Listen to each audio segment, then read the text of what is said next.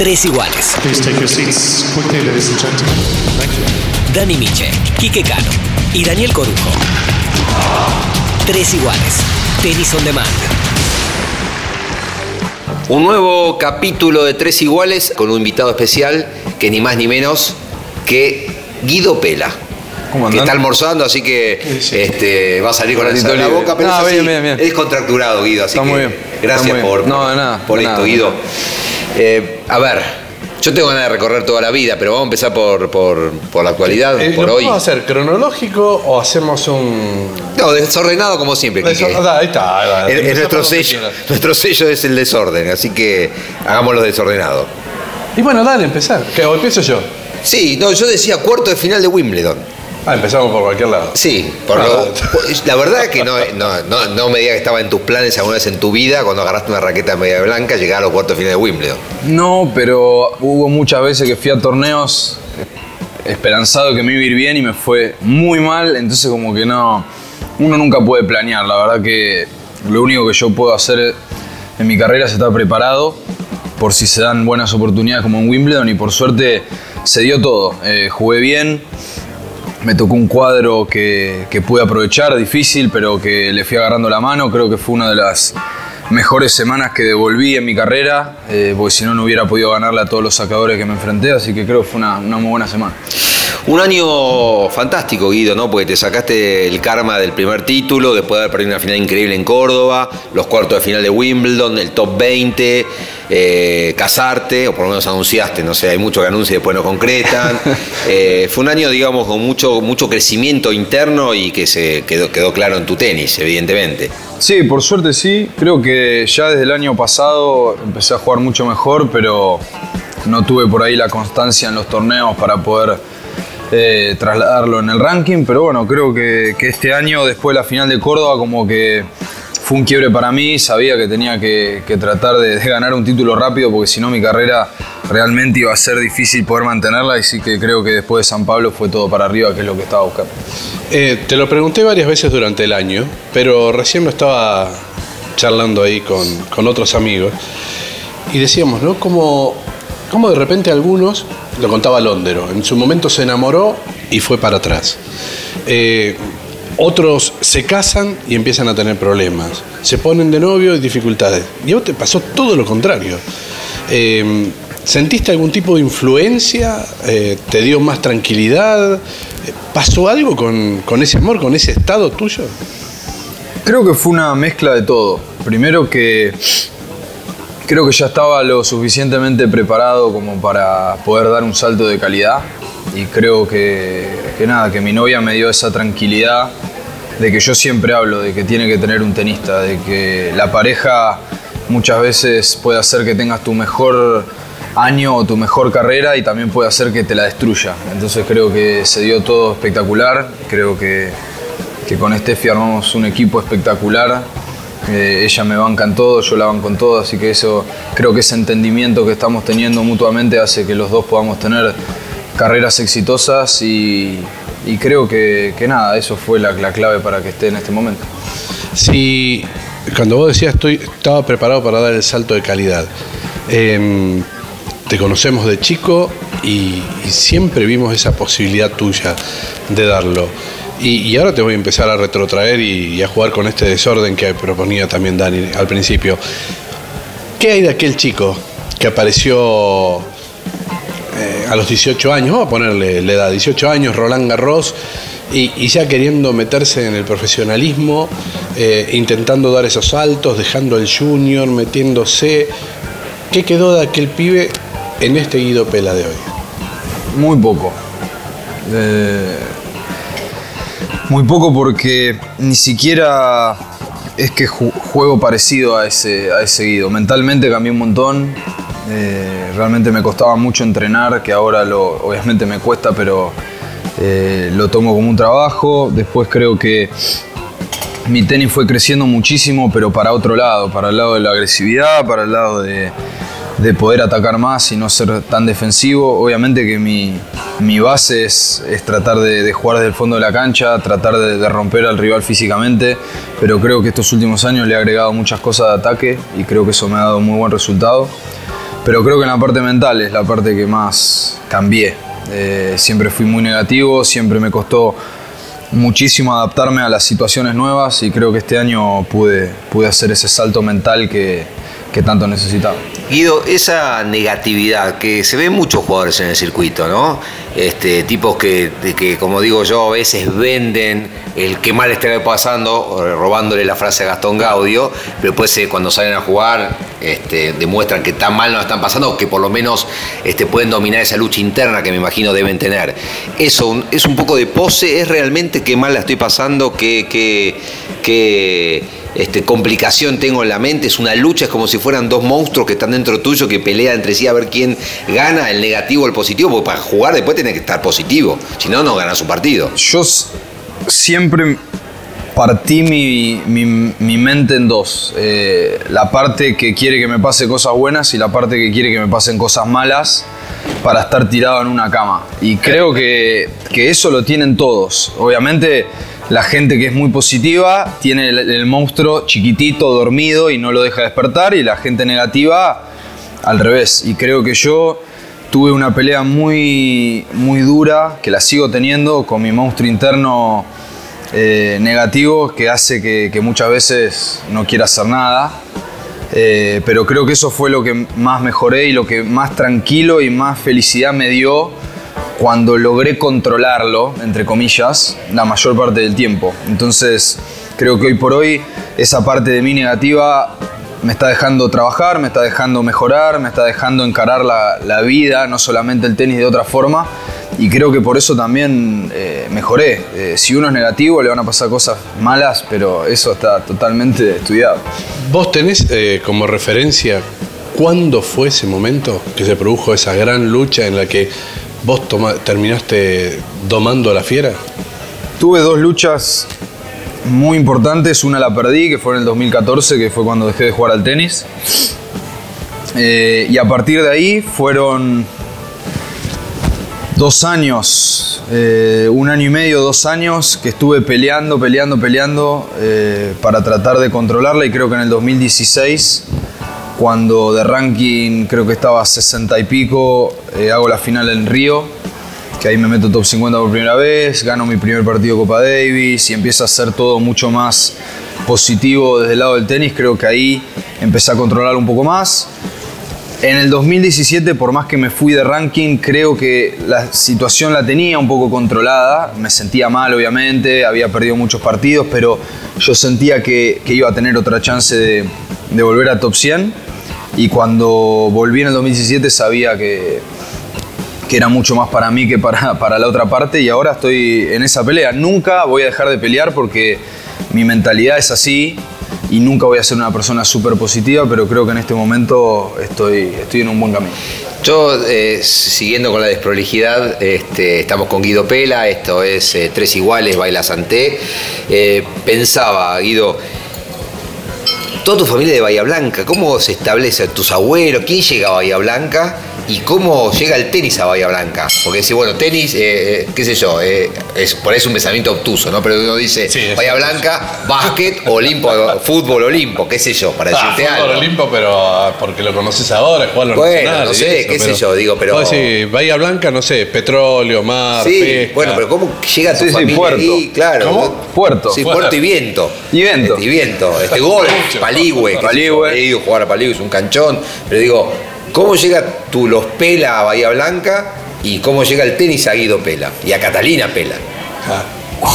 ¿Cuándo llegaron a Bahía Blanca? No, tengo ni idea. Eso voy a tener que estudiar en un momento. Te puedo decir que desde mi bisabuela, por parte de mi mamá, que juegan al tenis, eh, así que ella fue la primera tenista en la familia, obviamente en un nivel más regional, eh, después mi abuelo jugó un poco mejor, llegó a jugar interclubes que según lo que me dijo él, no lo sé, eran muy, mucho más importantes claro. que los que es ahora. Eh, después jugaron, bueno, mis, mis tías con mi mamá. Y nada, después caí yo, en la volteada, jugué un par de años al fútbol, al básquet, pero el tenis fue, fue más fuerte. Pero está bien, pero ¿qué tipo de vida hacías? ¿Ibas al cole en la mañana? eh, tí- típica vida del interior de la Argentina, como Sí. hacían los tandilenses. Al Sí. club, Guido, vaya, vaya. No, No había eh, play, no había. No, primero. play no había. La falopa te vino después, digo, ¿no? Yo cuando nací no había nada y me acuerdo que más o menos tenía eh, 10, 11 años o 9 y llegó la family a Bahía Blanca. Por ahí en Buenos Aires ya estaba Sí. Y mi mamá me la compró y dije, esto es lo mejor que me pasó en la vida. Y era el Mario, Sí, sí, sí. el Mario en 2D el primero. Eh, así que me quitó varias horas de tenis por día porque estaba internado. Pero mi vida era 7 de la mañana arriba, colegio hasta las 12, 1 del mediodía. Y después entrenar de 2, 3 de la tarde a 5, 6. Y bueno, competir, grado 2, grado 3. Pero los videojuegos entraron muy fuerte en mi vida. Y, eh, perdón, ¿era escuelita? ¿Cómo, cómo se enseñaba el tenis? No, no, no. Mi, mi papá, que fue el único de, de su rama, eh, fue el único que jugó al tenis. Entonces, mi tío es veterinario, mi abuelo era carpintero, mi abuela ni sé, mi abuelo, de parte de mi viejo, ¿no? Sí, sí. Y la verdad no sé cómo mi viejo empezó a jugar al tenis. No tengo ni idea, creo que nunca le pregunté y se lo voy a preguntar. Otra cosa para averiguar. Claro, Sí. claro. ¿Cuándo No, vinieron a Bahía Blanca y cuándo empezó tu No, y mi papá de Tres Arroyos. Ah, ok. Se fue a Bahía Blanca a, a estudiar, conoció a mi mamá ahí, eh, a él le gustaba el tenis, puso unas canchas, qué sé yo. Y de repente nací yo y no sé, vieron que jugaba bien y, y mi papá me dedicó mucho tiempo junto con mi abuelo que, que jugaba también. Entonces yo nunca estuve como en una escuelita, sino entre mi papá y mi abuelo fueron los que me enseñaron los primeros pasos adentro del tenis. Es, es jodida la relación eh, familiar para enseñar, para enseñar, para laburar, ¿viste? La relación padre-hijo, el mismo laburo. Mi viejo era almacenero, ¿no? Y yo le tenía que hacer de repositor. Y la verdad Sí. que era difícil. Yo Eh, también laburé con mi viejo y no es fácil. no es fácil. Eh, ¿Cómo era esa relación tuya con, No, era y tu duro. abuelo? Era duro. Con mi abuelo no, porque le tenía mucho miedo de chico. Todos los nietos le teníamos Sí. terror. Suave, No es como ahora. Te cascaba, gritaba, lo vi. sí, lo- Gritaba, se enojaba. eh, nunca, obviamente, nunca nos levantó una mano. Pero él pegaba un grito y estábamos todos que con un miedo terrible. Me acuerdo que íbamos a veranear a Montermoso. Eh, claro. Guarda las Y aguavivas. íbamos siempre a lo de mi abuelo, que era el único que tenía casa. No, no, con las aguavivas no tenía problema. Él se metía al mar Ajá. Cuando había viento norte, que es el agua viva, él siempre más adentro de nosotros. Y me acuerdo, pero patente, que varias veces eh, me picó una agua viva así, ¿eh? Gente llorando por ahí con la agua viva. Él, agua viva afuera, o miraba así, agua viva afuera y nos cuidaba en ese sentido. Pero cuando se enojaba, ¡ah! No se jodía nada. Y mi abuela, intentando que él se calme un poco, no había forma. Y así era en la enseñanza del tenis. Entonces, con mi viejo era complicado porque él era más bueno, entonces como que yo lo tomaba, obviamente no para la joda, pero cuando yo me enojaba era con él y con mi abuelo era todo mucho más bueno. Claro. Así. ¿Y cuándo, cuándo te diste cuenta que podías intentar dedicarte al tenis? no? Me imagino, estoy, estoy pensando en esa época, tu viejo mucho auto, llevarte a los grado 2, grado 3, la Argentina que es tan grande, y en Bahía Blanca, como si te hubiese tocado por ahí Buenos Aires Claro, o mismo Santa Fe, Tandil. Santa Fe, este, por tema geográfico todo era mucho más cerca, digo, habrá sido complicado, ¿no? Y el tema de, de los costos, de los gastos, Sí. de la nafta, los peajes, el hotel. No, me acuerdo primero que mi papá había vendido un reloj muy bueno que tenía él para comprar los tubos de gas. Mira.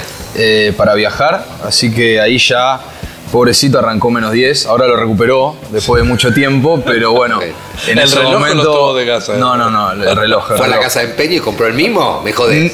Un poquito más nuevo, pero el mismo, el mismo. Genio, y la verdad me, me- me puso muy contento porque él ama los relojes y haberse desprendido de eso fue una prueba de amor terrible. Pero bueno, después de eso eh, viajábamos y la realidad es que ganaba todos los torneos, ¿no? no es que había mucha duda. Iba a los G3, los ganaba de punta a punta, iba a los G2 y me complicaba por ahí Fede del Bonis, que él era azul y jugábamos en la misma zona, pero en ese momento Fede no era tan bueno como ahora. Entonces no tenía mucha competencia. Y en los G1, ahí sí me costaba un poco más. Era, nunca fui uno de Argentina hasta los 16. Eh, siempre estaba Facu Bagnis, bueno, Fede estaba un poco más atrás, ni me acuerdo quiénes eran los uno, pero nunca llegué a ser uno. Pero la realidad es que fui mejorando mucho. Desde los 12 jugaba a los sudamericanos. En los sudamericanos salimos, creo que salimos subcampeones en 12. En 16 ganamos. O sea, como que Te iba bien. se fue dando. O sea, la realidad es esa. La T te bancaba un poco en ese. en ese- No. nada, cero. La pulmón, de nada, todo sí. Pela, O sea, en esa pela época- pela. Sí. Ah, en esa época estabas con Blanchino ya. Eh, no, eso fue un poco más tarde, que ahí sí fue. A los 18. Al, no, eso fue a los 15, Ah. que me vine a Buenos Aires. Y ahí sí me di cuenta que me podía dedicar, porque Fabián todo el tiempo me decía, escuchame, tenemos que mejorar esto, vos podés ser bueno, vos podés tener esto, bla, bla, bla. Eh, pero era todo a pulmón hasta ese momento, la asociación nunca me dio nada, aún yo teniendo sponsor, viajábamos y no había nada. Eh, pero bueno, fue un momento complicado que, que pasó. ¿Y quién te bancaba, Guido? Eh, en ese momento fueron los Ávila, Juan Cruz Ávila, Mira, con Juan Manuel, Juan Manuel Infante, que era su cuñado. claro. Sí, gente de torneos. Exactamente. Y eh, yo conocía más a Juan. A Juan Cruz eh, no lo vi muchas veces, pero con Juan, bueno, tengo una relación espectacular. Y ellos Yo fueron con los que me de ayudaron. Tengo mucha ¿Sí? relación. Con Carlos, claro. Mira, eh, tengo De mucha hecho, relación con, es con el todo. director de la radio. Carlos Infante, claro. Eh, así que nada, y sí, tengo, bueno, a Carlos no lo vi mucho, lo he visto, pero bueno, tengo relación con, con ellos por, por eso. Y te, y te dio una mano para arrancar. Me era una mano importante, sí. Eh, quería hablar que nos contaste en Wimbledon lo de la pensión. Este, Ah. Cuando llegás a Buenos Aires es una maravilla, que vas a una pensión. Este, yo me imagino, eh, quiero, eh, o sea, cuando lo contabas, imaginarme la película, ¿no? Bueno, Guidito, vaya tu vieja, con el dolor que habrá tenido tu vieja. No, que no, se mi vieja llorando que fuerte. se vaya el nene, ¿viste? ¿Cómo? Este, a, a ver qué pasa, no sé a dónde, qué vas a comer, nene, abrigate, este, portate bien, no sé, cual- con cualquier ¿Y, madre. ¿Y sin ¿no? celular o ya tenía celular en ese Me compraron uno que era, no sé, era un chiquito, pero era el primer celular, pero no tenía nada. Ah, Creo que tenía la Viborita, ¿viste? ¿Te Sí, acordás sí, la. Viborita? Sí. No era un Nokia. No. Para Eh, mensaje de texto. Era mensaje de texto. Claro. Y tenía un chip, creo, corporativo. Entonces mi vieja me dice, cada vez que te llamo me atendés. Eh, si no me atendés una vez te volvés. Las típicas amenazas sí, de sí. madre cuando uno se va a vivir. No la atendí nunca, creo. Hasta el día de hoy no la atiendo. Así que, pero la verdad que debe haber sido durísimo. Yo tenía 14 años en ese momento. Terrible. Y llegué ya a Retiro, que me pareció el lugar más hostil Sí, que había conocido, obviamente, hasta ese momento. De ahí me llevaron a una pensión que quedaba 50 minutos. Llego a la pensión. Te fueron a buscar. Me fueron a buscar.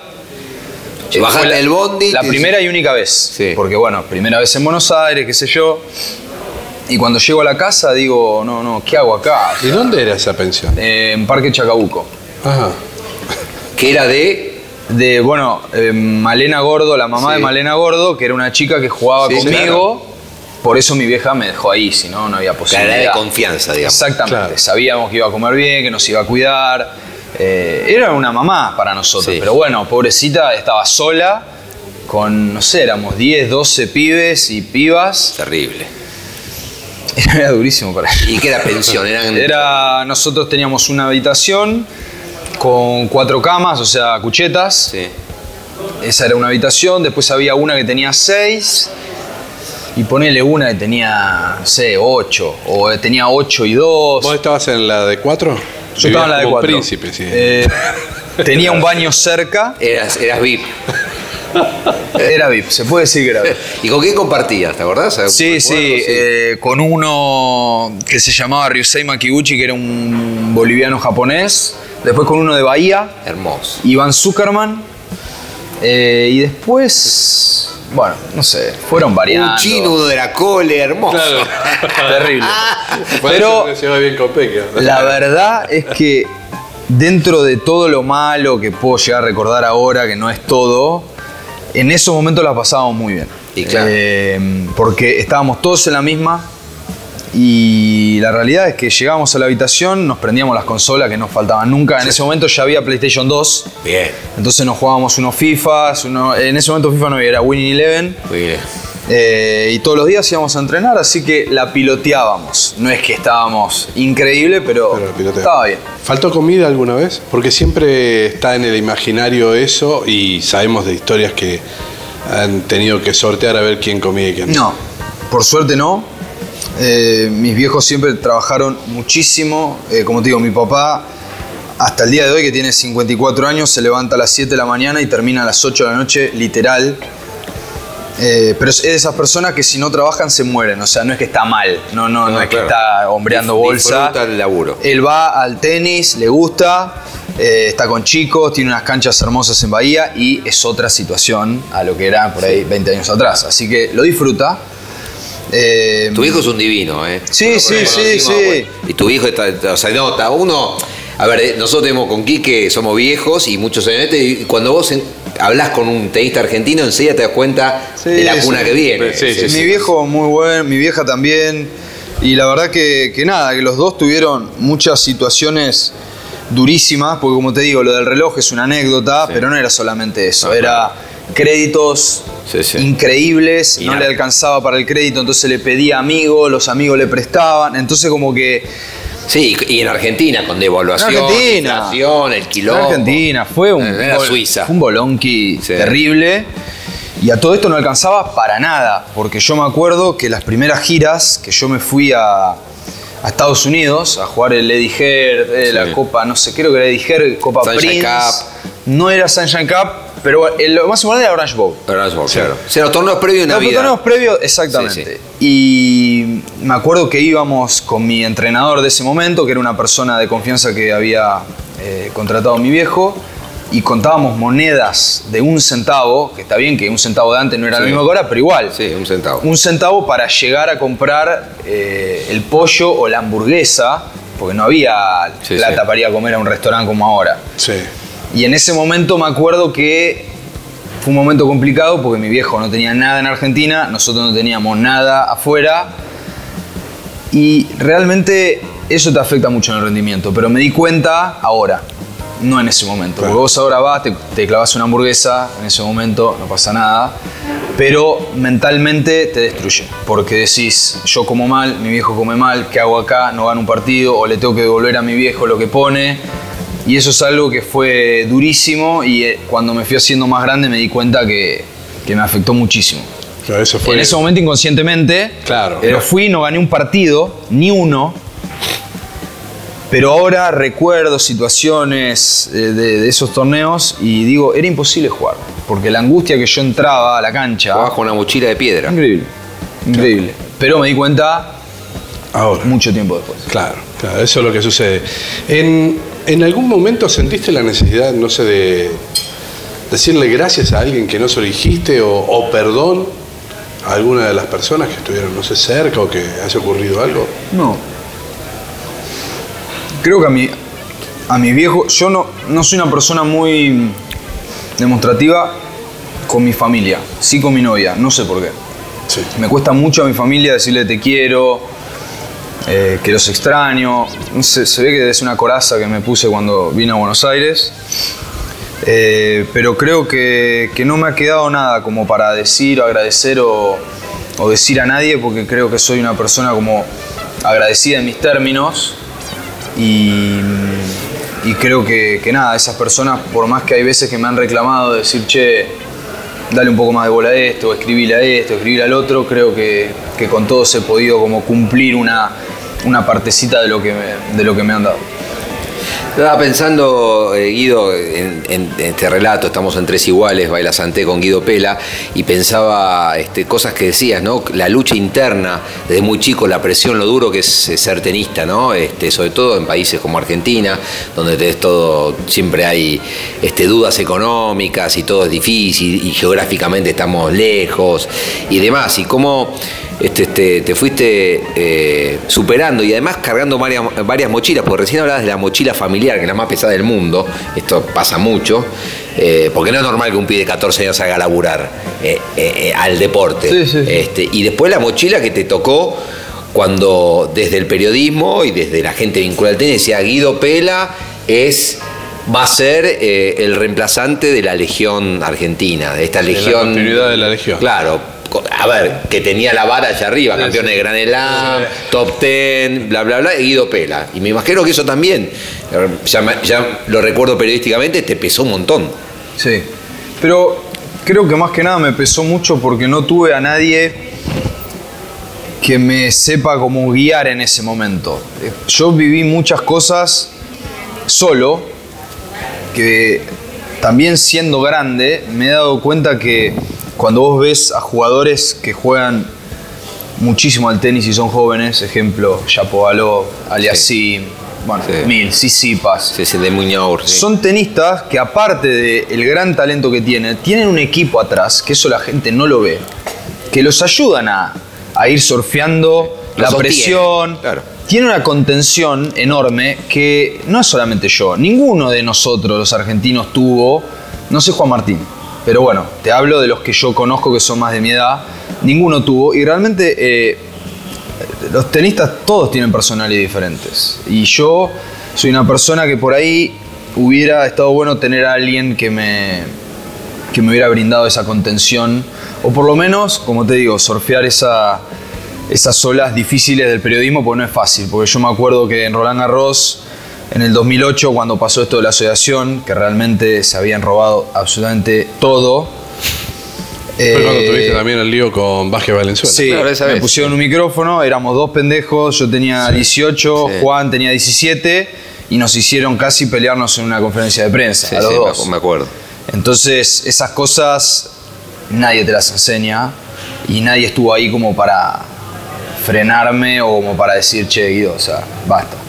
¿Entendés? No es como ahora que tengo a alguien que me dice, che, escuchame, hoy te van a preguntar de esto, de esto, fíjate por dónde lo encarás. Yo después digo lo que se me canta, pero bueno, Sí. por lo menos tengo una cierta ayuda. Está más grande también vos. Exactamente. Además, ¿no?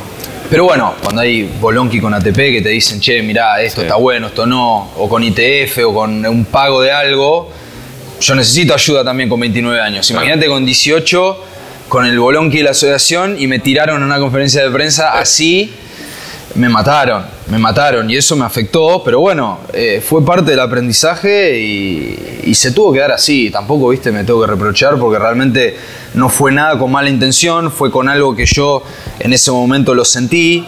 Eh, no me habían pagado el pasaje. Yo era.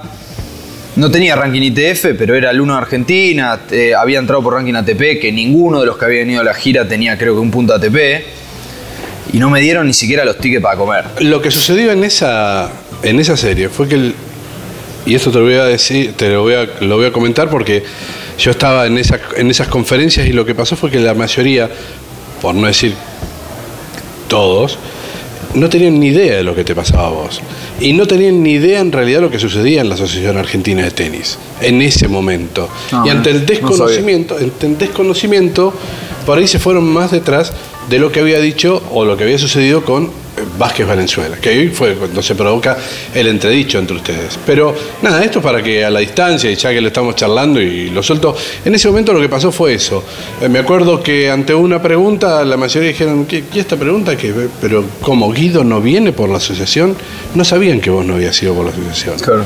Entonces, por eso se armó y ante el desconcierto prefirieron eh, creerle por ahí a la asociación y, te pusieron en esa situación. Y lo que vendió fue la discusión entre dos chicos que no estaban preparados. Sí, para- sí, obvio, obvio. Claro, Sí, y, ade- además que nos agarró en el, en, el, en el famoso cambio de no tenemos nada. No porque tenemos creo nada. que ese No, Roland Garros fue Schwarm, eh, que en, tercera ronda Tercera con ronda. Conor Mathieu. Entonces, claro, la segunda semana los periodistas estábamos, ¿qué, qué hacemos? Y salieron todos pibe a tirarse con dardo. Y bueno, No, no, Yo le hacía nota a Miche, Miche me hacía nota a sí, mí. sí, era terrible. Pero fue todo terrible porque en ese momento me acuerdo que estaba, estaba Tito Vázquez Sí.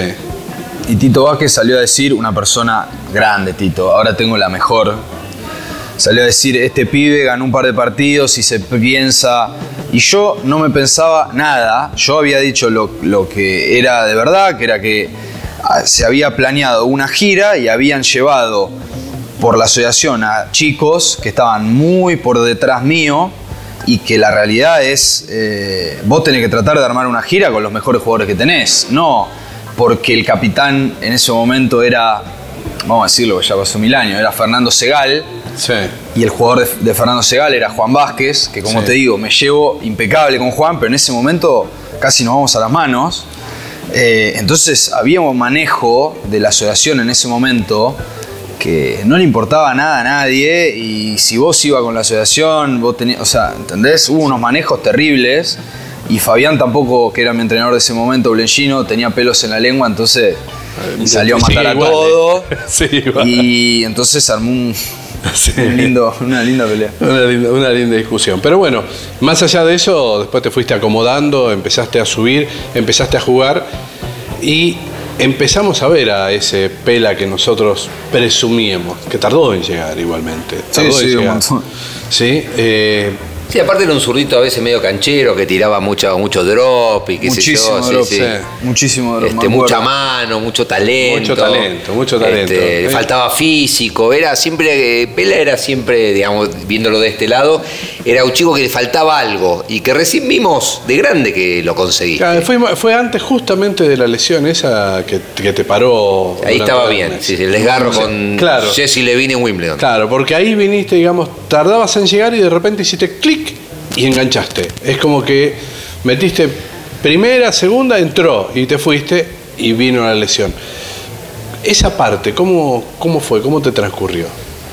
Y yo ahí realmente fue la primera vez que pensé que, que podía comerme el mundo y pensé que era irrompible, que no me iba a lesionar nunca y me di cuenta en ese momento, me duró cuatro meses hasta que me lesioné, que te puede pasar cualquier cosa en cualquier momento y hay que tratar de, como te digo, como te dije al principio, de hacer lo mejor posible siempre porque uno no sabe lo que puede pasar. Yo hoy estoy sano, mañana me lesiono. Eh, entonces creo que, que esa también fue una lección muy importante porque después de eso me costó un montón, te diría un año y medio volver a enganchar el ritmo, volver a enganchar la motivación. Y ahí fue que también cuando dejé de jugar, porque no enganchaba la- las ganas de jugar. Y creo que ese año y medio fue duro, fue muy duro, fue los- fueron los peores años de mi vida, pero creo que eso me sirvió mucho para poder estar en el presente que estoy ahora.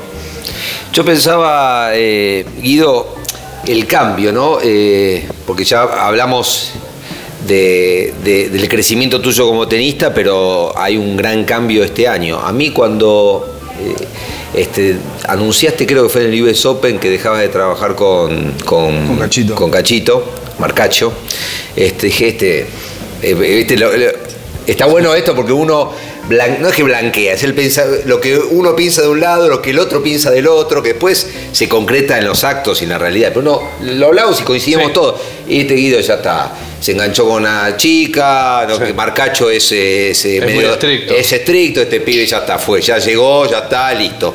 Y sin embargo, y- y- Ganó la Davis. no, y ganó la Davis, yo qué sé, este, económicamente se acomodó y bueno, ya está, y que, que haga lo que quiera de su vida. Y de repente aparece acá, y Chucho Acasuso, que era un tipo que se cansaba de perder, o sea, que, un, medio que da la sensación de un depre, y de repente hay una evolución en todo aspecto tuyo que sorprende, que no- a nosotros nos ha sorprendido. No sé, a vos, por ahí, para- por ahí eh, no. Muy bien. Yo siempre dije, y creo que Chucho también lo ha dicho, que esto es mucho parte de Marcacho también. No es que Ah, Chucho claro. vino con la varita y. O sea, la realidad es que Cachito tuvo mucha mala suerte de que él sembró, sembró, sembró. Y antes de cosechar, como que había algo entre los dos que no estaba funcionando. Que yo lo atribuyo un poco a que a lo que vos decís, que él era como muy Estricto. bla, bla, bla, bla, bla, y yo a veces necesitaba mis tiempos, mis espacios, mi lugar, y creo que él, eh, no es que no me lo daba, pero empezás a estar en cierta, viste, Eh, no- no hubo- nunca hubo peleas, pero sí discusiones, y en un momento le dije, Cacho, mira, yo siempre tuve muy buena relación con todos, eh, creo que con todos mis entrenadores terminé bien, todos mis entrenadores siempre dejé la puerta abierta para trabajar en un, en un futuro, sos una excelente persona, pero creo que en este momento yo estoy haciendo el esfuerzo, eh, para mí, inhumano de mejorar, de, de- de- yo en ese momento estaba invirtiendo mucha plata en kinesiólogo, eh, preparador físico. Empezar a trabajar con el, ¿cómo se llama? Con, con Stanislao, Stanislao. bla, bla, bla, y digo, Cacho, yo siento que para estar 70 del mundo, puedo estar con mi viejo. Le, le digo, pa, tomate un año sabático, viajamos por el mundo, te pago el hotel, las comidas, y yo me voy a mantener 70 del mundo. Te lo firmo. Obviamente la parte física sí, sí. Pero se iban a agarrar a trompada con tu viejo. Sí, pero ya de grande, ya de grande, no sé, por ahí porque ronca mucho, ahí sí lo hubiera mandado a otra habitación, pero creo que no, nos hubiéramos llevado bien. Y le digo, Cacho, yo no, no necesito, Sí, otra no cosa. puedo invertir lo que invierto para tener esta, este ranking, ¿entendés? Obviamente cine merece lo que están 70 del mundo, ¿no? Pero yo No, no. sentía que daba para más. Te- te co- eh, fue justo con el partido ese que te comiste con Gofán en el US Open, tremendo. Fue. US De Open. tantos esos partidos que perdiste. Eh, eso de fue esos. 2017, ¿no? Sí. 2017, sí. Partido ganado contra Gofán. Sí, sí, en la cancha de allá. al 2018 fondo. perdí con Basilashvili. con. Basilashvili, sí. Sí, sí, Que ahí fue que partido dejamos. Ganado. Fueron muchos partidos. Sí. Muchos. Me acuerdo un torneo en Houston. eh, que. Pero eso no, no sé si estoy mezclando, no. Sí. No, sí. En Houston que le gano a Quarry en segunda y después estoy set y break con sangre ni pierdo. Millones de torneos. Roland Garros, eh, US Open en Coso. Bueno. Y digo, Cacho, perdón, terminemos en US Open y yo voy buscando opciones para ver si puedo, ¿viste? Y yo me acuerdo que Cacho fue el que me presentó a Chucho. Yo tengo que confesar, no le tenía nada de fe. Le digo, Cacho, me voy al tacho con esto. Claro, los O dos sea, depresivos, boludo. ¿Se lo dijiste así? Sí, sí, sí, sí, sí. sí. ¿Se lo contaste alguna vez a Chucho? Me voy. Me los imaginaba tomando una Eh, botella de whisky en la habitación, faso y hechos mierda los No, dos. no, no. Porque aparte, las primer- los primeros días, eh, yo no hablo, él no habla, entonces era almuerzo así Ay, hermoso. y no hablábamos. Era la visita hasta, al psicólogo la primera vez. hasta mismo mi novia me dice. O sea, no, no, no puedo hablar con Chucho, o sea, no me rema una conversación. No me hace un Instagram este pibe. ¿Entendés? Y, y ella me fuma a mí ya, que yo no le remo una tampoco, pero me dice ya con dos, yo no, no puedo, necesito a alguien que llene los vacíos. Claro.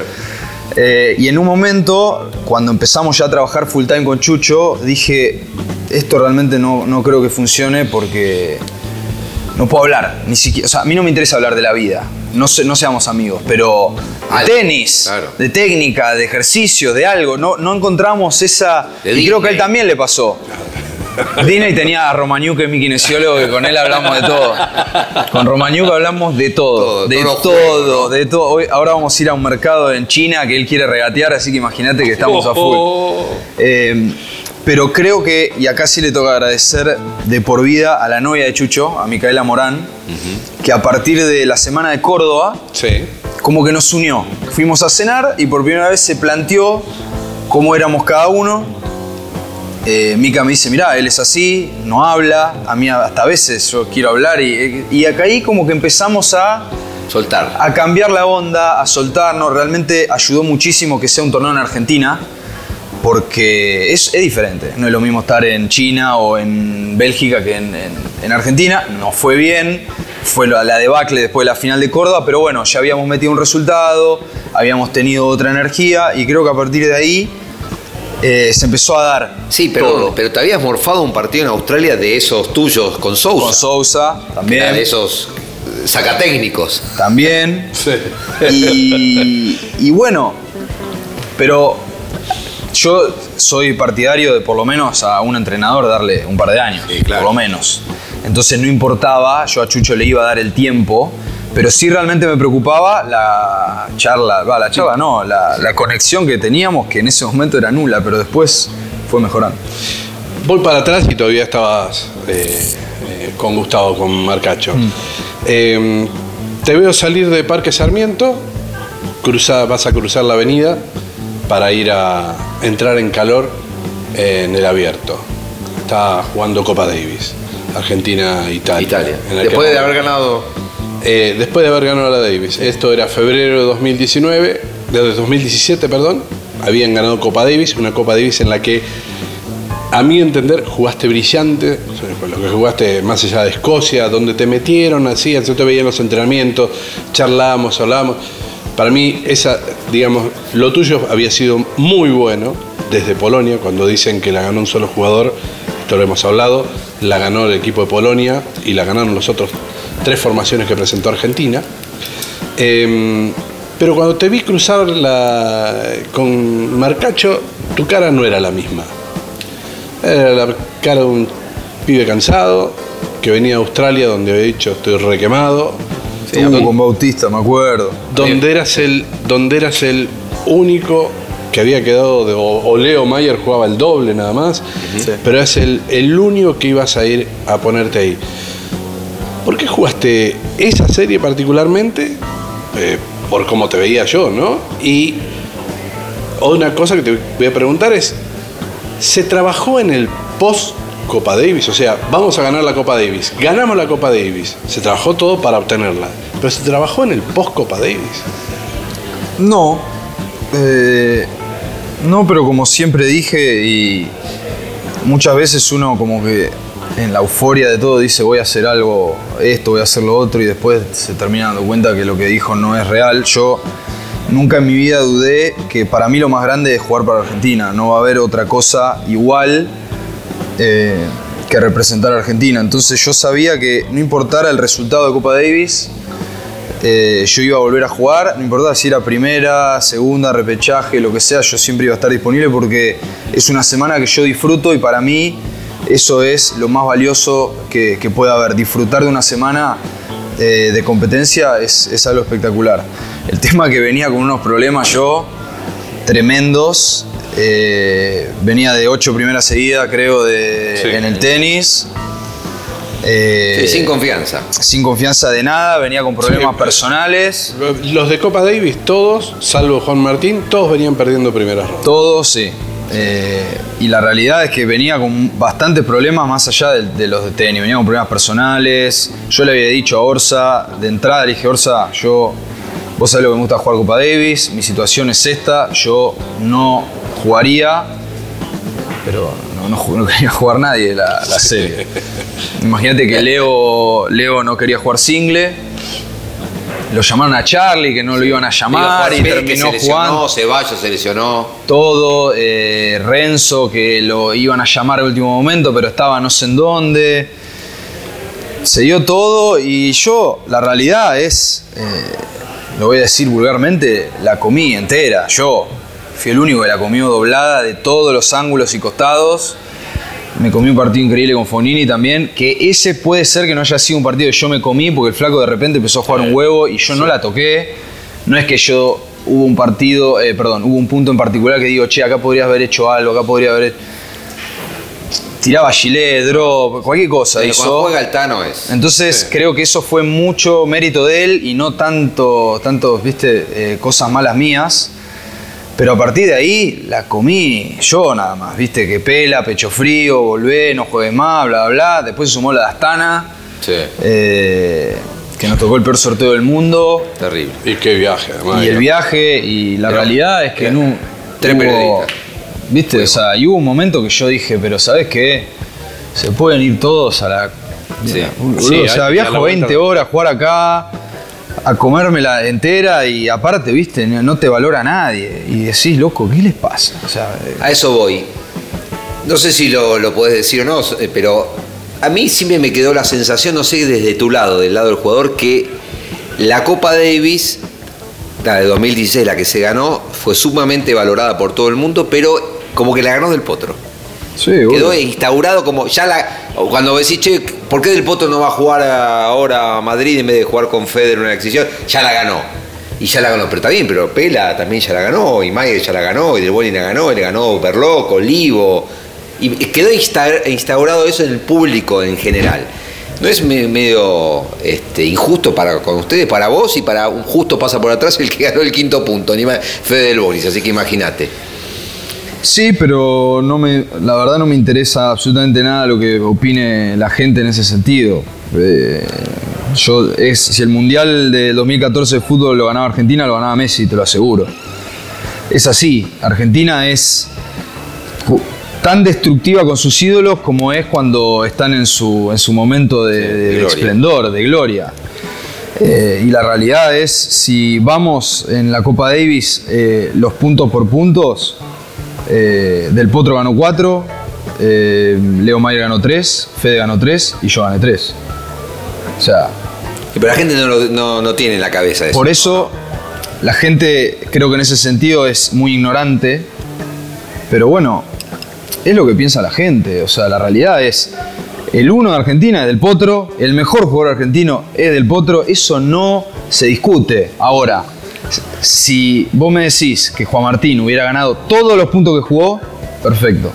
Pero el doble en Gran Bretaña lo perdió, el doble en la final de Copa Davis lo perdió, el boludín que le ganó, ganó el doble con él en Italia cuando no jugaba hacía tres años fui yo. Sí, qué lindo doble ese. Entonces, como que a mí hay veces que me da, me da un poco de bronca que.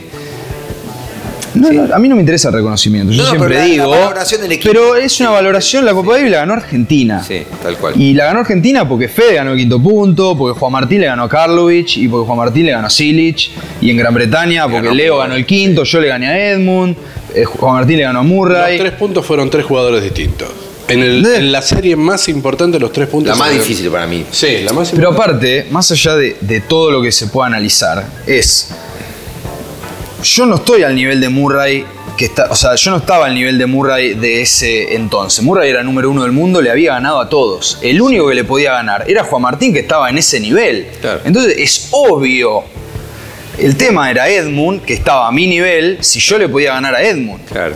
Y le gané. Y podría haber perdido. Y Tranquilamente, perdíamos. tranquilamente puede Y ser. perdíamos la serie, porque el doble lo perdíamos y después Murray le ganaba al, al- al que sea. Sí, y Leo Evans que venía de jugar espectacular en Australia, Sí. Evans. Y Leo venía de Challenger Sí, sin no, ganar partidos. Entonces, yo creo que el análisis de la gente está muy mal porque cuando, le, cuando a ellos le conviene, nos pone a todos en una bolsa. Cuando a ellos no le conviene, nos separan. Entonces, o nos separamos o nos juntamos. Si vamos a juntar a todos, Juan Martín es el uno, Murray es el uno y nadie le hubiera podido ganar a Murray y nadie le hubiera podido ganar a Juan Martín de, de Gran Bretaña. Lo mismo en Croacia. O sea, Silic, en el nivel que estaba, era muy Sí. poco probable que le gane Fede. Claro. Pero Juan Martín sí, porque Juan Martín estaba 3, 4, 5 del mundo. Pero bueno, son análisis que hago yo, que, que juego al tenis y sé, y la gente... Ah, el que sigue, el que sigue el tenis, el que está atento, o, o lo ve, o lo entiende, o, o tiene un cierto conocimiento en esto, eh, habla justamente con eso, ¿no? Con conocimiento. Eh, el otro habla por ahí con lo que ve, lo que siente, lo que le pinta a alguno, o con el que mayor simpatía le cae. Sí, porque a sí, veces obvio. es por afecto o por simpatía que empiezan a hablar. Pero eh, aquella Copa Davis imagino que te debe haber dejado una marca, ¿no? Una marca que te impulsó para más, que te da, que te dio, bueno, te dio a seguir jugando Copa Davis, porque fuiste a jugar, como se decía decir, hasta en Astana. Eh, pero hoy te sigue dando ganas de jugar Copa Davis o ya es, bueno, la voy a jugar porque me gusta jugar. No, no, las mismas... Las mismas que cuando, o sea, que cuando antes que debuté en Polonia. La única diferencia es que ya no siento ese nervio eh, que sentí en Polonia porque nunca había jugado, no sabía a qué me enfrentaba. Pero ahora eh, realmente tengo ganas de terminar esta, esta gira de China de la mejor manera posible, pero me, encantaría ir a, Madrid a jugar, a pasar, como te digo, a pasar una semana con los chicos que vayan y a tratar de que Argentina, eh, obviamente es difícil, pero ¿quién te dice? O sea, yo creo que le podemos ganar a cualquiera, más allá de que ponele que a Nadal no le ganes, ponele que a Djokovic no le ganes, pero vos dependés de un single 2 y de un doble. Hoy tenemos Ceballos número 3 del mundo, el Peque es 15, yo soy 22, 23. ¿por qué no podemos ganar? ¿Entendés? Y realmente me encantaría poder ganar otra Copa Davis. Me encantaría. Yo- es, una de las cosas que más deseo. Te Vuelvo- están brillando los ojitos. Sí, eh. yo, yo vuelvo con otra pregunta incómoda. Pensaba, Guido, eh, y esto lo hablé con algunos dirigentes de la Asociación de Extenistas. Dice, vas a decir, bueno, pregúntale a él, pero bueno, te pregunto a vos, ¿por qué el Potro prefiere jugar una exhibición con Federer en Buenos Aires que ir a jugar la Copa Davis que...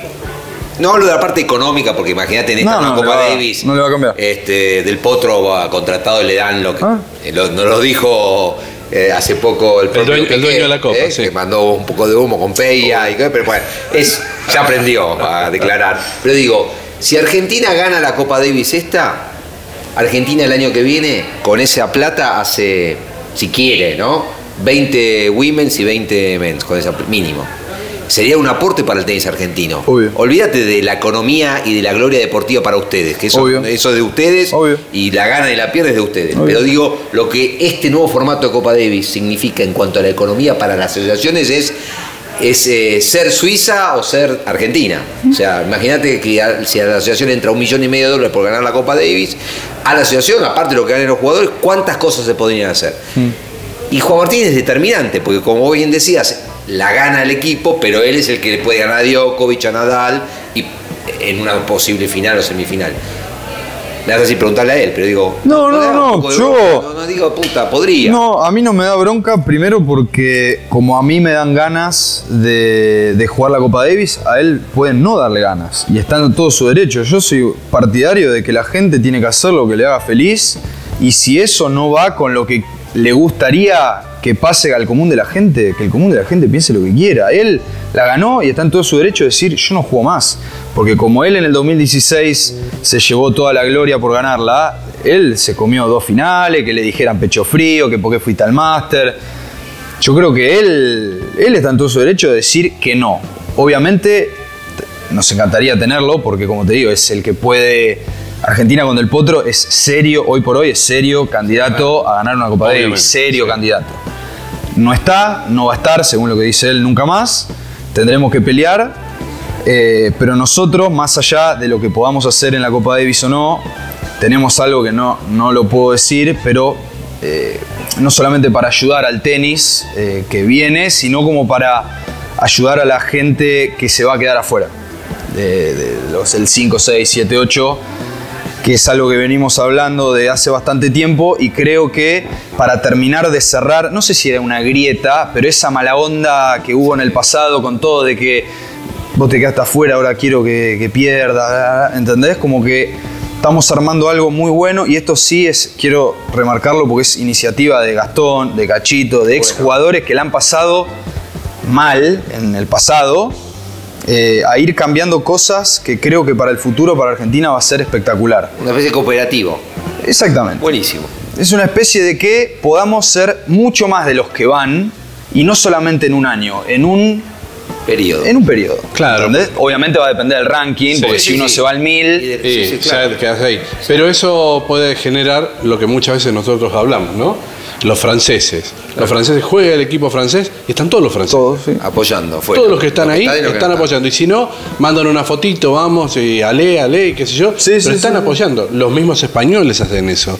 Y acá veíamos que en los argentinos, hasta estos mismos chicos que hoy conducen, eh, algunos aparecían y otros no. Sí, sí, sí, obvio. Un poco era también porque el capitán no quería, que está bien, yo no comparto para nada, pero bueno, hay un capitán que por ahí dice, che, no quiero que esté nadie no están. Somos cuatro y somos cuatro. Y la realidad es que ahora, como la Copa Davis se mudó a Madrid, es imposible para la asociación o mismo para nosotros bancar 10 pasajes más para que vengan todos. Pero si hay uno que esté en Europa de vacaciones, que no entró, otro que esté, no sé, haciendo preparación física o está lesionado y quiere venir, bienvenido adentro y nadie le va a decir, pero ¿por qué? Eh, creo que eso es algo que, que nuestra generación tiene que hacer para que las que vengan ojalá no la destruyan, porque viste por ahí el año que viene o en 10 años tenemos un número uno y... Sí, se acaba todo. ¿no? son, buenos hasta que son buenos. Claro, no. ojalá que creo que, por eso yo valoro muchísimo cómo nos mantuvimos todos eh, a lo largo del tiempo, porque vos lo ves al Peque y no cambió, yo no cambié, Leo no cambió, Fede no cambió, y creo que eso es mucho más valioso que la gente que es de una forma y llega al máximo y dice, flaco, ahora para mí y vos, o sea, Sí. afuera, que creo que eso, eso está muy bueno. Che, eh, ¿está bueno que la Copa de hoy se juegue en esta fecha? Porque así como hubo... Bueno, dale, corresponde. No, no, no.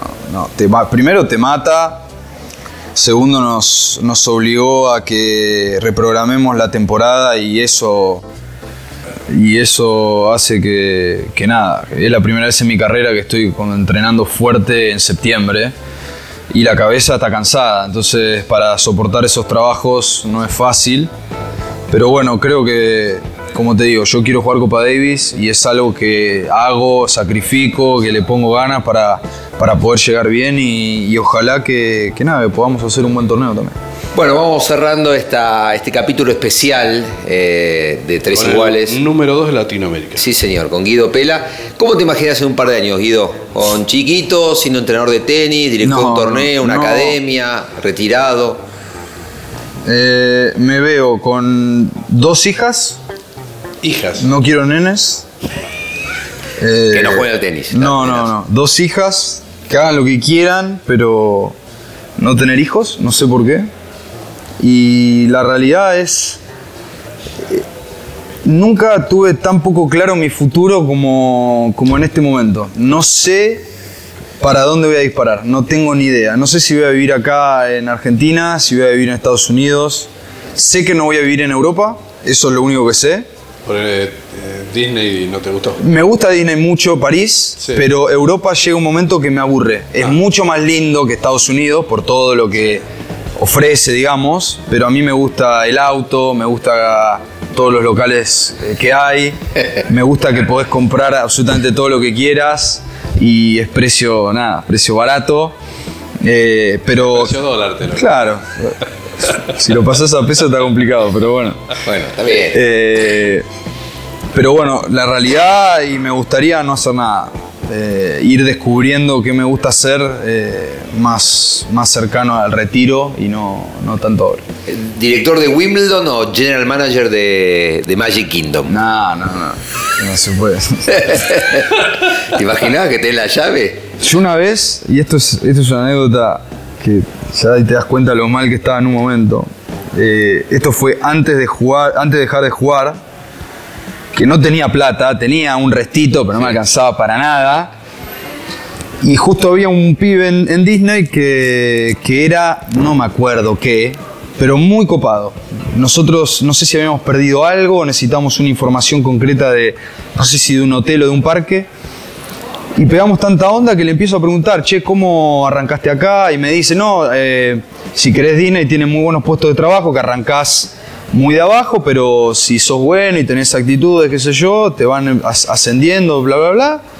Y me dice, si querés, eh, te llevo a la oficina, aplicás y, no te puedo y empezás cerca, a sí, trabajar. Y yo estaba muy mal en ese momento. Sí.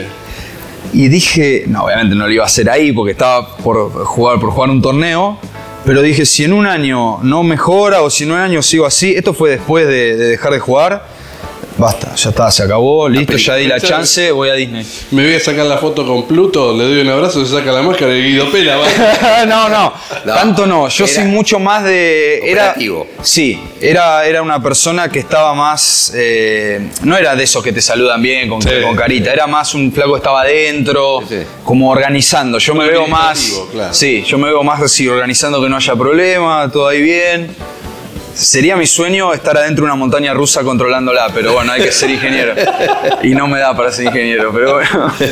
Bueno, menos mal que sos tenista, si no, no hubiésemos tenido esta charla, seguramente. Hermosa charla con Guido Pela. Guido, muchísimas gracias por el almuerzo que nos invitaste. Vos sabés que siempre, cuando nació esta idea del podcast, yo le decía a Dani Miche y a Dani Corujo, que le dejamos un gran abrazo, eh, que yo quería esto, ¿ves? Este ruidito de ¿Eh? las tacitas, ¿viste? Porque Sí. era una charla más o menos Sí, sí, sí. como la que se produjo. Relajada. Claro, y aparte con el ruidito ambiente que sea esto. Guido, muchísimas No, gracias. gracias a ustedes. Tres iguales. Please take your seats quickly, ladies and gentlemen. Thank you. Dani Miche, Quique Cano y Daniel Corujo.